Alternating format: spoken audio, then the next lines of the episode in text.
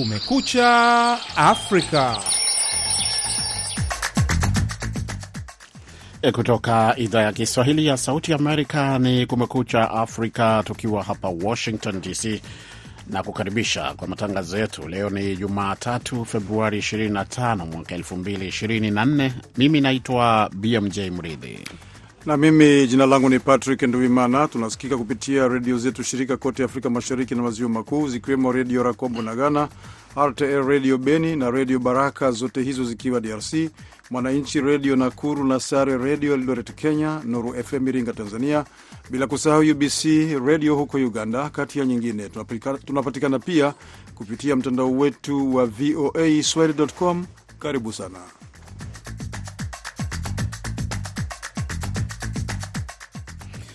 Katika matangazo yetu hii leo, wachambuzi na watatuzi wa migogoro waomba mikakati ya kidiplomasia itumike katika kutatua mzozo wa kiusalama hususan kati ya DRC na Rwanda. Yote inaweza kuzungumziwa na Rwanda ili Rwanda isiwe ikitengeneza vikundi ambavyo vinaochukua silaha vinakuja Kongo siku baada ya siku. Hiyo ndiyo mazungumzo wanaweza kuweza kuzungumza. Na katika taarifa nyingine, mamlaka zinazotii jeshi la Sudan katika nchi hiyo iliyoharibiwa na vita zimezuia misaada kuvuka mpaka kuingia eneo la Darfur magharibi mwa nchi hiyo, hatua inayopingwa na wafanyakazi wa misaada pamoja na Marekani. Ni kati tu ya yale utakayasikia katika matangazo haya ya takriban dakika 30 kutoka hapa Washington DC. Lakini kabla hatujasikia yalojiri kutoka kwa waandishi wetu, kwanza tupate habari za dunia zikisomwa hapa studio na mwenzangu Patrick Nduimana.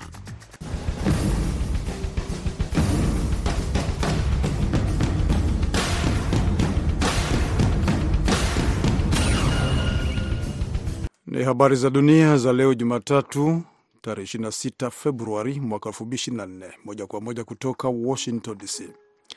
Wanajeshi wa Israeli na wanamgambo wa Palestina walipambana mwishoni mwa juma katika ukanda wa Gaza, huku wapatanishi wakiendelea na mazungumzo ya kufikia sitisho la mapigano ili mateka wanaoshikiliwa na Hamas waachiliwe na kuwepo hali ya utulivu katika eneo hilo wakati wa mwezi mtukufu wa Ramadhani.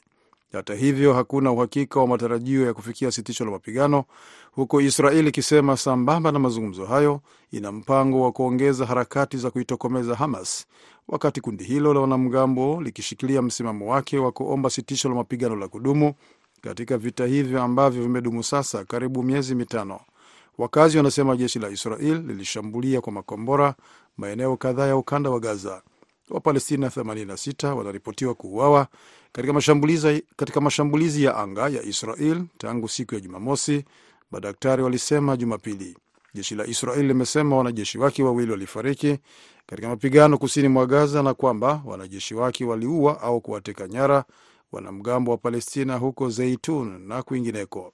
Waziri mkuu wa Israeli Benjamin Netanyahu aliitisha baraza lake la mawaziri wanaohusika na vita kupewa maelezo na wakuu wa idara ya ujasusi siku ya Jumamosi, ambao walikuwa wamerejea nyumbani kutoka kwenye mkutano na wapatanishi wa Qatar, Misri na Marekani mjini Paris kuhusu uwezekano wa kufikia sitisho la pili la mapigano huko Gaza.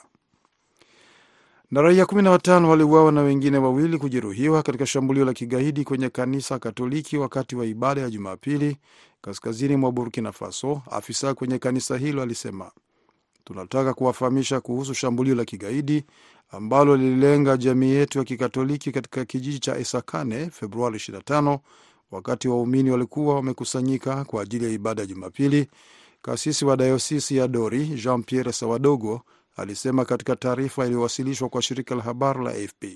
Idadi ya awali ni ya watu 15 waliuawa na wawili waliojeruhiwa, aliongeza. Akitoa wito wa amani na usalama nchini Burkina Faso, Sawadogo alilaani wale wanaozidi kusababisha vifo na huzuni nchini humo. Kijiji cha Esakane ambako shambulio hilo lilifanyika kinapatikana katika eneo linalojulikana kama mtaa wa mipaka mitatu kaskazini mashariki mwa nchi, karibu na mipaka ya pamoja kati ya Burkina Faso, Mali na Niger. Ni shambulio la hivi karibuni katika msururu wa vitendo vya kikatili vinavyodaiwa kutekelezwa na wanamgambo wa Kiislamu katika eneo hilo, baadhi ya vitendo hivyo vikilenga kanisa za Kikristo, huku wanamgambo wengine wakihusika katika utekaji nyara wa wanadini. Rais wa Marekani Joe Biden Jumanne ataongoza mkutano wa viongozi wanne wakuu wa bunge katika ikulu hapa Washington, akinuia kuwashinikiza wabunge kupitisha msaada wa dharura kwa Ukraine na Israel pamoja na kuepusha kufungwa kwa shughuli za serikali mwezi ujao, kulingana na afisa mmoja wa White House. BMJ Muridhi anaarifu zaidi. Viongozi hao wanne ni pamoja na spika wa baraza la wawakilishi Mike Johnson, kiongozi wa wengi katika Senate Chuck Schumer, kiongozi wa wachache wa baraza la wawakilishi Hakim Jeffries na kiongozi wa wachache katika Senate Mitch McConnell. Wakati wa mkutano huo, rais atajadili dharura ya kupitisha msaada ambao unaungwa mkono na baadhi ya wabunge wa pande zote mbili na vilevile kuiwezesha serikali kuu kuendelea na shughuli zake hadi mwezi Septemba mwaka huu, alisema afisa wa ikulu ambaye hakutajwa jina lake kwa sababu hana idhini ya kujadili mkutano ambao bado haujathibitishwa hadharani. Baraza la wawakilishi lenye Warepublican wengi linakabiliwa na shinikizo la kupitisha ufadhili wa usalama wa taifa wa dola bilioni 95 ambao unajumuisha misaada kwa Ukraine, Israeli pamoja na eneo la Indo-Pacific. Baraza la Seneti lilipitisha mswada huo kwa kura 70 kwa 29 mapema mwezi huu, lakini Johnson amekuwa akipinga kuweka mswada huo kwenye kura katika baraza la wawakilishi. Hili ni mojawapo ya matukio ambapo mtu mmoja anaweza kubadilisha historia, alisema Sullivan, akimaanisha kwamba kama spika Johnson angeidhinisha mswada huo kupigwa kura katika baraza la wawakilishi, maoni yake ni kwamba wengi wangeunga mkono msaada kwa Ukraine.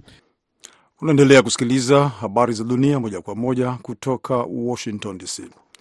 Mamlaka zinazotii jeshi katika nchi ya Sudan inayokumbwa na vita zilizuia msaada kwenye eneo la mpakani kuingia katika jimbo la magharibi la Darfur, hatua ambayo imekosolewa vikali na wafanyakazi wa misaada na Marekani. Jimbo kubwa la Darfur linalopakana na Chad ni moja ya maeneo ya Sudan yaliyokumbwa na vita vilivyozuka miezi kumi iliyopita kati ya jeshi la Sudan na kikosi cha Rapid Support Forces RSF. RSF inaundwa na wanamgambo wa kabila la Janjawid ambao walianzisha vita vibaya huko Darfur kwa zaidi ya miongo miwili iliyopita. Katika vita vyao vya sasa na jeshi la Sudan ambavyo vilianza Aprili mwaka jana, wapiganaji wa RSF waliteka zaidi ya miji minne kati ya mitano ya jimbo hilo la Darfur. Rais wa Ukraine Volodymyr Zelensky Jumapili alisema ushindi wa Ukraine katika vita dhidi ya Rusia unategemea msaada wa nchi za magharibi na kuongeza kuwa ana matumaini washirika wao wa nchi hizo za magharibi wataipa Kiev makombora ya masafa marefu. Akizungumza katika mkutano wa waandishi wa habari mjini Kiev, Zelenski alisema pia kwamba ana imani kuwa bunge la Marekani litaidhinisha msaada mpya wa kijeshi na kifedha, lakini alibaini kwamba Ukraine inatarajia uamuzi uchukuliwe ndani ya mwezi mmoja.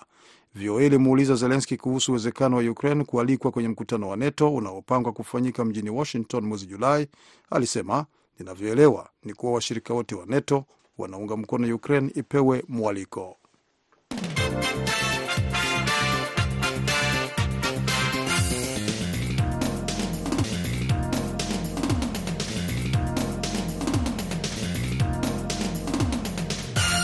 Matangazo ya Kumekucha Afrika yanakujia kutoka idhaa ya Kiswahili ya Sauti ya Amerika, hapa Washington DC. Wachambuzi na watatuzi wa migogoro barani Afrika wanatoa wito kwa Rwanda na DRC kutumia njia za kidiplomasia kwa ajili ya kuepuka uwezekano wa vita katika ukanda wa maziwa makuu kutokana na mgogoro unaoendelea kati ya waasi wa M23 na jeshi la DRC mashariki mwa nchi hiyo. Kwa mengi zaidi, tusikie ripoti hii yake Austel Malivika. Siku chache baada ya Rais Felix Tshisekedi wa Jamhuri ya Kidemokrasia ya Kongo kuzungumza na wanahabari mjini Kinshasa kwa mara ya kwanza tangu alipochaguliwa Disemba iliyopita, wachambuzi na watatuzi wa migogoro barani Afrika waomba Jamhuri ya Kidemokrasia ya Kongo na Rwanda kuchukulia kipaumbele diplomasia kutatua mzozo kati ya mataifa haya mawili kuliko kulaumiana kila siku, lawama ambazo zaweza kuzusha vita vikali maziwa makuu. Kuhusiana na msimamo huo, nilizungumza naye Etienne Kambale, mtafiti kuhusu mizozo Kivu Kaskazini. yote inaweza kuzungumziwa na Rwanda ili Rwanda isiwe ikitengeneza vikundi ambao vinaochukua silaha vinakuja Kongo siku baada ya siku. Hiyo ndiyo mazungumzo wanaweza ku, kuweza kuzungumza. Kwa leo maisha imekuwa magumu kwa wakaaji, kwa sababu vita inakuwa katika eneo hiyo ambayo tunayoiishi. Mapigano yakiendelea kwenye milima ya Nguba Shasha karibu na mji wa Sake unaopatikana kwenye kilometa zaidi ya ishirini magharibi mwa mji wa Goma, ambako bomu zaendelea kuangukia makazi ya watu na kuwaua wanawake na watoto, wanawake wakilalamikia kujifungua kabla ya muda wao kufika, akisema mama huyu mjamzito kutoka mji wa Minova aliyehifadhi jina lake. Yenye natuma mtu iko na zala kama muda yafike lenye zikenda yene tena kwetu sheva mama, nilishaona ni mawazo yenye tuko tunapitia. Uchungu ya maisha ndio iko natuma mtu anazala na mimba ayakuwa karibu, unatoka kwenye ulishinda mawazo iko mingi, unaenda kunyumba nako mabombe zinakutangulia uko nasikia mulio ya mabombe usiku na mchana. Papa journaliste shie tunateseka. Wengine wakisema hali ya maisha kwa sasa ni ngumu zaidi kuliko wakati wa awali kutokana na vita vya M23 na jeshi la serikali. Lea Kabala anauza viato katika soko ya Kadeko mjini Goma. Eh, wasiwasi si ndio maana tuko nagonja maavesi na matansho zinakuwa mingi tu ya nini? Ukishakumbuka kwanza watoto hawakule mzuri, batoto hawasome, unakutana ba mama wanaanza pikia makrizi ya maavesi. Njoo ile tuko na rais atusikilie tu huruma, atuonee huruma. Kuna maisha magumu kwa tuma tu banakufa kabisa pa Goma. Haiko hata muza. Maisha yanakuwa ngufu sana papa. Raia wa Jamhuri ya Kidemokrasia ya Kongo wakisema vita vinavyoendelea mashariki mwa Kongo vinaletwa na mataifa ya Marekani pamoja na Ulaya kupitia mataifa jirani ya Kongo. Ni lazima Marekani na China kuelewana kwa kumaliza vita vya kiuchumi vya Kongo kwa haraka. Oser Malivika, Sauti ya Amerika, Goma.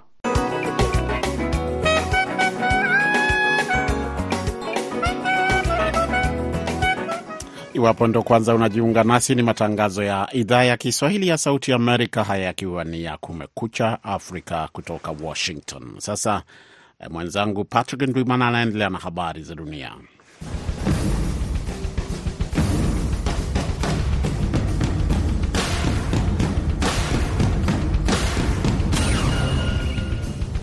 Rais wa Belarus Alexander Lukashenko alisema atawania tena urais mwaka 2025, shirika la habari la serikali ya Belarus Belta liliripoti Jumapili. Lukashenko alitoa matamshi hayo baada ya kupiga kura katika uchaguzi wa bunge na madiwani uliokosolewa na Marekani kuwa upuuzi. Afisa mkuu anayesimamia uchaguzi katika taifa hilo la zamani la Kisovieti alitupilia mbali ukosoaji huo na kuiambia Washington ishughulikie masuala yake ya ndani. Shirika la habari la Belta lilisema Lukashenko ambaye yuko madarakani tangu mwaka 1994 aliwaambia waandishi wa habari waambie wapinzani walioko uhamishoni kwamba ntawania tena. Hakuna yeyote rais anayewajibika ambaye anaweza kutowajali wananchi wake waliomuunga mkono katika vita hivi. Lukashenko mwenye umri wa miaka 69 ni mmoja wa washirika wa karibu sana wa rais wa Rusia Vladimir Putin na ambaye aliruhusu aliiruhusu Kremlin kutumia ardhi ya nchi yake kuanzisha uvamizi dhidi ya Ukraine mwaka wa 2022. Iran Jumapili ililaani mashambulizi ya hivi karibuni ya Marekani na Uingereza dhidi ya Yemen, ikisema wanataka kuchochea mivutano na mizozo katika eneo hilo. Jumamosi, wanajeshi wa Marekani na Uingereza walitekeleza mashambulizi mapya dhidi ya ngome 18 za Wahudhi nchini Yemen kama jibu kwa msururu wa mashambulizi ya wanamgambo hao wanaoungwa mkono na Iran dhidi ya meli za biashara katika bahari ya Sham. Kwa kuendesha mashambulizi hayo, Marekani na Uingereza wanataka kuchochea mivutano na mizozo katika eneo hilo na kupanua wigo wa vita na ukosefu wa usalama. Msemaji wa wizara ya mambo ya nje ya Iran, Naser Kanani, alisema katika taarifa.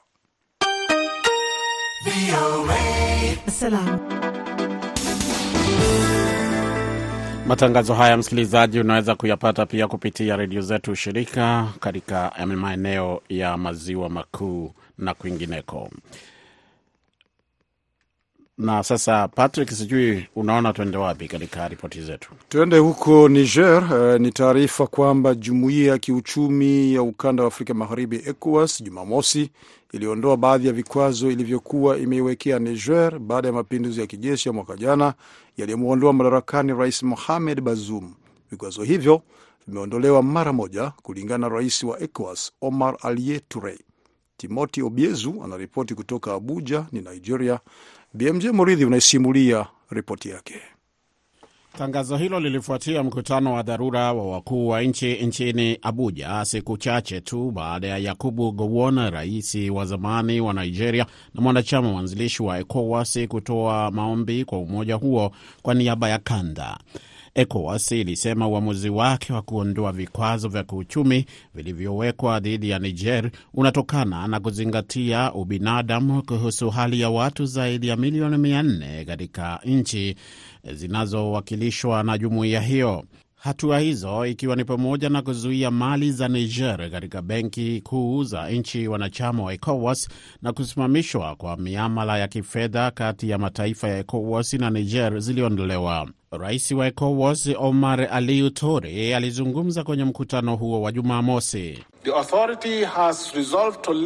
Mamlaka imeazimia kuondoa mara moja vikwazo vya kufungwa kwa mipaka ya ardhini na anga kati ya nchi za ECOWAS na Niger, kupakwa ndege za kibiashara katika anga iliyokuwa imefungwa, kusimamishwa kwa shughuli zote za kifedha kati ya nchi za ECOWAS na Niger na kufungiwa kwa miamala yote ya huduma. Uamuzi huu unatokana na kuzingatia ubinadamu. ECOWAS pia iliondoa marufuku ya kusafiri kwa maafisa wa serikali na familia zao na kutengua kusimamishwa kwa Niger kupata misaada ya kifedha ya kikanda. Lakini jumuiya hiyo ya kikanda ilisema vikwazo vilivyolenga watu binafsi na vile vya kisiasa kama vile ufikiaji mdogo wa mikutano ya kilele ya ECOWAS na vikao vya mawaziri havitaondolewa. ECOWAS pia ilitoa wito wa kuachiliwa mara moja na bila masharti kwa rais aliyeondolewa madarakani Mohamed Bazoum. Mamlaka inaona kwa masikitiko makubwa, licha ya juhudi kadhaa, rais wa zamani Mohamed Bazoum bado yuko kizuizini na hakuna mpango wa mpito ulioandaliwa na serikali ya CNSP ya Niger. Mamlaka inataka kuachiliwa mara moja kwa mheshimiwa Mohamed Bazoum. Afrika Magharibi inajitahidi kudhibiti wimbi la mapinduzi ya kijeshi na migogoro ya kisiasa katika miaka ya hivi karibuni. Mwezi Julai mwaka jana, kwa mfano, jeshi lilipindua Bazoum katika mapinduzi ya kijeshi yaliyokosolewa na watu wengi na kusababisha vikwazo hivyo, ikiwa ni pamoja na tishio la uvamizi wa kijeshi kutoka kwa ECOWAS.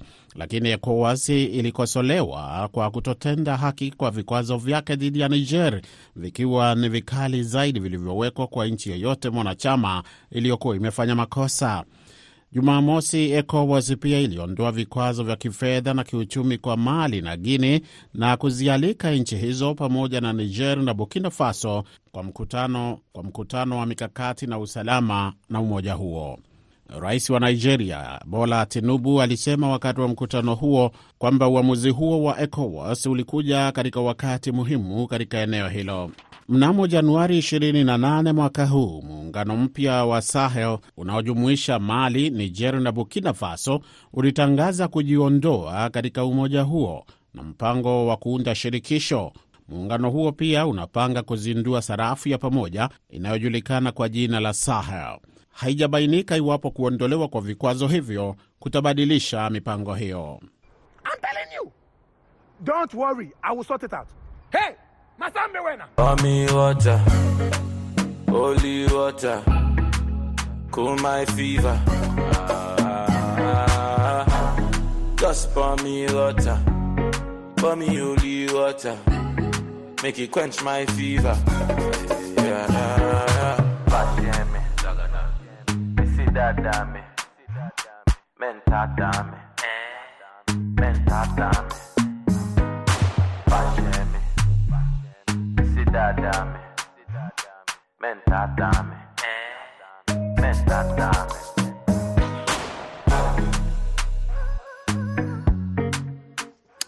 Safi kabisa. Na sasa tukiendelea na habari za waandishi wetu, kwamba rais wa zamani wa Marekani Donald Trump mwishoni mwa wiki ameshinda katika uchaguzi wa awali wa jimbo la kusini la South Carolina akiwa ni katika kutafuta tikiti ya chama cha Republican kuelekea kwa uchaguzi wa rais baadaye mwaka huu, akimshinda aliyekuwa balozi wa Marekani kwenye Umoja wa Mataifa Nikki Haley, likiwa ndilo jimbo anakotokea. Harrison Kamau anasimulia zaidi.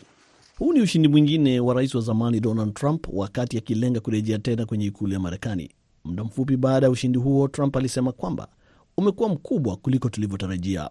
Mgombea aliyebaki dhidi yake kwenye chama cha Republican ni Nikki Haley ambaye licha ya kutokea South Carolina ambako aliwahi kuwa gavana alishindwa na Trump. Nikki alisema kwamba kuna idadi kubwa ya wapiga kura wa Republican kwenye uchaguzi wa majimbo wanaosema kuwa kunahitajika kuwa na kiongozi mbadala. Hali amejiweka sawa kama mbadala huo miongoni mwa wapiga kura ambao hawataki kushuhudia tena ushindani kati ya Trump na Rais Biden ifikapo kwenye uchaguzi mkuu wa Novemba, akidai kuwa yeye ni mchanga na mwenye nguvu ya kutumikia taifa ikilinganishwa na wote wawili. Scott Reeves ni mmoja wa wafuasi wake. She was a good, um, uh, in the United Alikuwa kiongozi mzuri kwenye Umoja wa Mataifa na ninafikiri kuwa na uzoefu mwingi kwenye sera za kigeni. Nafikiri ni kiongozi mwema. Yeye pia yupo katika umri unaofaa. She's in the right. Hata hivyo, baadhi ya wapiga kura wa South Carolina walimkosoa wakidai kuwa huenda ni sehemu ya serikali iliyopo madarakani bila kusema walimpigia nani kura zao. Candace Hass ambaye ni mpiga kura wa South Carolina anasema kuwa She's kind of a huenda anakodishwa na anaonekana maoni yake yanaegemea anayemlipa vizuri. Wafuasi wa Trump wa South Carolina wanasema kwamba azma yake ya kuwania kwenye uchaguzi wa mwaka huu sio kwa ajili ya kujipatia madaraka, mbali ni kwa ajili ya kutumikia watu. Mike Dattret, mmoja wa wafuasi wake, anasema kwamba ni wakati wa kurejea kwenye uchumi bora zaidi, uhuru, pamoja na kuondoa watu waliotekeleza uovu kwenye utawala uliopo. Iwapo Nikki Haley angeshinda kwenye jimbo lake la South Carolina, umaarufu wake basi ungeongezeka anapotajitayarisha kwenye kura ya Super Tuesday ambapo majimbo 15 ya Marekani yatapiga kura mapema mwezi ujao, yakitoa zaidi ya theluthi moja ya wajumbe wanaohitajika kuteua mgombea wa urais kwenye chama cha Republican. Baadhi ya wafuasi wake wa South Carolina wanasema kwamba yeye ana ushawishi mkubwa wa kitaifa. Baadhi wanasema kuwa ingawa Trump anaongoza kwenye kura, kuna hatari iliyopo kutokana na kesi za jinai dhidi yake zilizopo mbele ya mahakama. Kelch na mke wake ambao ni wafuasi wake sugu, kwa mfano, wanasema kuwa kesi hizo zinalenga kumzuia kuwania, ingawa hawajasema hawatampigia nani iwapo hilo litafanyika.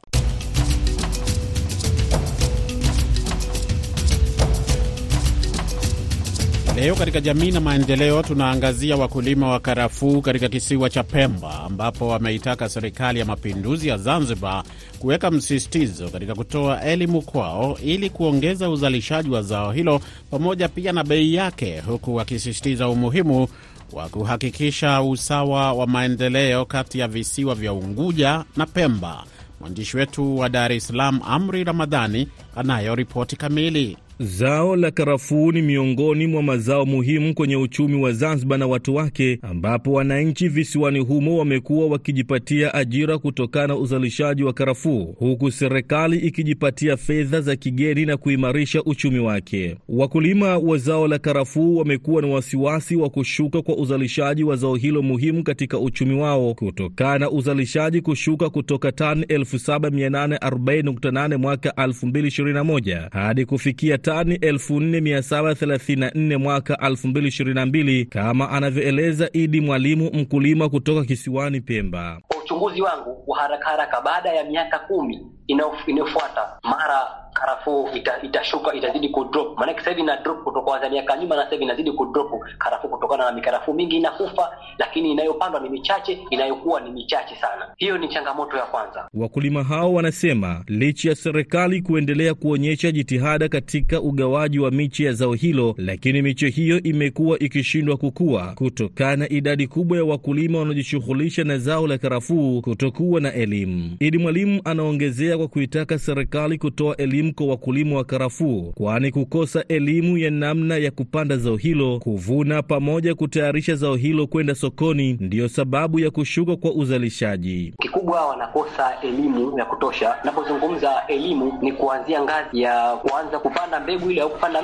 mkarafuu mpaka kuchuma, kuvuna zao lile na kulitayarisha kwenda sokoni, maanisha yani kulianika. Hii elimu inakosekana, yani ndio serikali watoe elimu. Ukiachilia mbali ukosefu wa elimu ambayo ndiyo changamoto mama ya zao la karafuu, lakini pia wakulima wa zao hilo wamekuwa wakipitia changamoto ya bei kuto kupanda kwa muda mrefu kutokana na bei kupangwa na serikali ya mapinduzi ya Zanzibar. Saidi Rashidi, mkulima wa karafuu kutoka Pemba, amesema kutokana na wakulima kuuza karafuu serikalini serikali inapaswa kutazama bei ya zao hilo na kuongeza bei pamoja na kuhakikisha kuwa bei wanayouza nje ya nchi inawanufaisha pia wakulima wadogo wadogo. Sisi tunauza kwetu sisi, tunauzia serikali. Serikali inachukua karafuu inapeleka nje. Kwa hiyo sisi tunaiomba serikali yetu inapokwenda kuuza iangalie bei kwanza. Je, tunapouza sisi serikali na wale ambao kuwa wapo kulima chini, je, watanufaika na bei hii? Hiyo tunaiomba serikali watupandishie bei na sisi wakulima wadogo wadogo wa karafuu. Sekta ya kilimo inajumuisha mazao, mifugo na maliasili za misitu. Ni tegemeo kubwa la uchumi wa Zanzibar, ikiajiri asilimia 40 ya wananchi wa Zanzibar, huku ikichangia asilimia 22.9 ya pato la taifa, na takriban asilimia 70 ya wananchi Zanzibar wanakadiriwa kutegemea sekta hiyo. Asila Rashidi ambaye ni mkulima wa karafuu kutoka Wete, Pemba, amesema kutokana umuhimu wa zao la karafuu na thamani yake katika soko la dunia, ni vyema kipato wanachokipata wakulima hao kiendane na thamani ya zao hilo. Karafuu ni tunu kwetu na linatupa maslahi na ni zao pekee ambalo lina kipato kikubwa, na kama unavyojua zao la karafuu na hasa karafuu ambayo inatoka Zanzibar ni zao ambalo lina thamani kubwa katika soko la dunia. Kwa hiyo kipato ambacho tunakipata kiendane na ubora wa zao hili kwa Zanzibar. Licha ya kisiwa cha Pemba kuongoza katika uzalishaji wa zao hilo muhimu la karafuu, wakulima kisiwani humo wanaona serikali ya mapinduzi ya Zanzibar imewasahau kwa muda mrefu katika uboreshaji wa miundombinu mbalimbali pamoja na miradi ya maendeleo. Nasoro Hamisi ambaye ni mkazi wa Bujiko, Pemba, amesema serikali imekuwa ikifanya ukarabati kwenye miundombinu mingi ya kisiwani Unguja ikilinganishwa na kisiwani Pemba, hasa kwenye miundombinu ya barabara, swala linaloonyesha kisiwa hicho kusaulika. Lakini naweza nikasema sisi Pemba katika masuala mengi ambayo tumesahaulika. Kwanza nikiongelea kwanza swala la miundombinu, miundombinu hasa barabara, kwa sababu tukiangalia kwamba wenzetu ule Unguja kuna barabara nyingi, barabara kuu ambazo zimetengenezwa na serikali imejitahidi sana katika kujenga barabara za ndani kwa upande wa Unguja, lakini ukiangalia huku kwetu sisi Pemba wametusahau. Hamisi amemalizia kwa kusisitiza serikali kuboresha miundombinu ya Pemba, akisema ni muhimu katika kukuza sekta ya kilimo na hivyo serikali haipaswi kusahau kisiwa cha Pemba. Amri Ramadhani, Sauti ya Amerika, Dar es Salaam. Makala ya jamii na maendeleo yanakujia kila wakati kama wa leo, siku ya Jumatatu. Sikose kuungana nasi kwa makala mengine wiki kesho. Sasa kabla ya tutamatishe matangazo haya, basi nimpishe mwenzangu Patrick Ndwimana kusomea muktasari wa habari.